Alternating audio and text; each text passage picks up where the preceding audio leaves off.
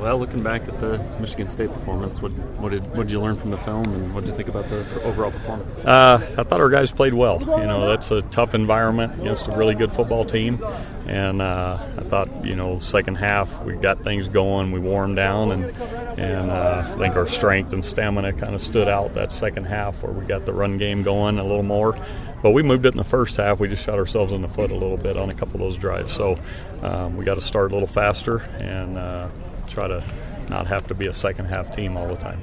Is this going to be the identity of this team as a run first, set it, set it up for the pass type? No, I think, uh, you know, we threw it on first down several times there in the second half where, you know, we felt like maybe they were going to be in a run stopping defense. And so, um, you know, we're, we're going to do what we feel like is best to win the game. And so once we kind of got going in that fourth quarter, you could sense they were on their heels and you know, we were getting eight and 12, and, you know, why not keep running it at that point? So um, we're always going to do what the defense gives us, you know, and, and, try to take advantage of that. So if they're coming up and loading the box, then, you know, you'll see more of the pass game. But, um, you know, we, we want to be balanced and we want to keep them off balance and make sure that they got to play the entire game and the entire field.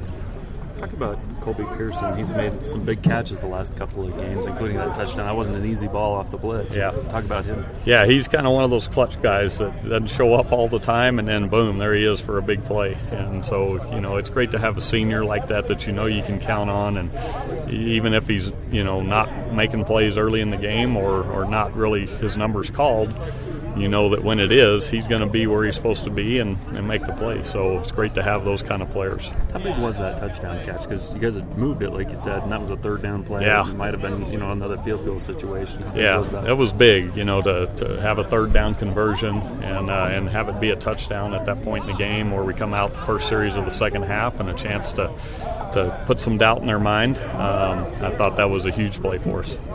Is Trey Dye going to redshirt? That's the plan. You know, we'd love to give him a year here, and, and with with the way Jamaal's running, and, and with Algie in there, and some seniors, you know, we know that he's going to have a role for us uh, next year. So we, we, felt it was best to try to give him an extra year, but. You know, you, you never know as the season goes on if you get a rash of injuries. Um, we know he'll be ready to go if called upon. What's your assessment at the midpoint of the season of your offense? Yeah, we're I think as coaches we're we're kind of finding our stride with what you know we feel is our best combinations out there and and uh, what our team you know really does best and and you know I've said it at, you know in the spring that uh, college football's changed a little where now you have linebackers that are really strong safety size when I played they were all run stopping linebackers 240 250 and you don't see that as much now. So we feel like we can use our size, use our personnel, and uh, come downhill at people a little bit. But at the same time, we've got some playmakers that uh, we feel like we can turn loose at, in different situations as well. So I feel like as a staff, we're kind of figuring that out. And, you know, it's, it's, disappointing maybe in a couple of those early games that, uh, you know, I probably got away from the run a little bit too soon. And, and uh, we weren't really tight enough up front. But I think that front's really come together, and uh, everybody's understanding the, the big picture and the little things. And so when that happens, you start having more success, and and things are tighter and less mistakes. And so that's what we're seeing right now. The, the team brought Tuni back out of the locker room Michigan State to lead the fight song at the end. What has he done? I mean, I don't know if you saw that, but yeah, I mean, what they, he just said, you know, apparently they thought I did, you know, played a pretty good game. But what has he done for, for your offensive? Yeah, he's you know he's one of those guys that's experienced player, and you know we've rotated him with Parker to try to keep him fresh and just keep him where he feels good the whole game. He's had some injury history, and so uh, the plan all along was to, to have him and Parker to to kind of share that role and just give him a few less reps that we can have him for the whole season. And uh, he's one of those kind of characters of the team too. You know, he's he's a lot of fun. Uh, pretty vocal, and uh, the, the team loves him. So you know he's one of those guys that you appreciate and and even though you know there's times where maybe he's not in there, he's still a big part of what's going on. Especially when he's in there, he really had a good game this last week. You've touched on that run game, but what exactly is clicking so well with both you know the line, Jamaal, and everything that goes into it? I think it's the timing. You know, your linemen need just as much timing in the run game as the quarterbacks and receivers do in the pass game. And so those guys are knowing they're getting to know each other. Um, you know, we had some shuffle up front from last year. Uh, not many of those guys are in the same spot or we're even here. And so um, we're we've got some consistency now where they know each other, know when to get off of a double team and get up to the second level.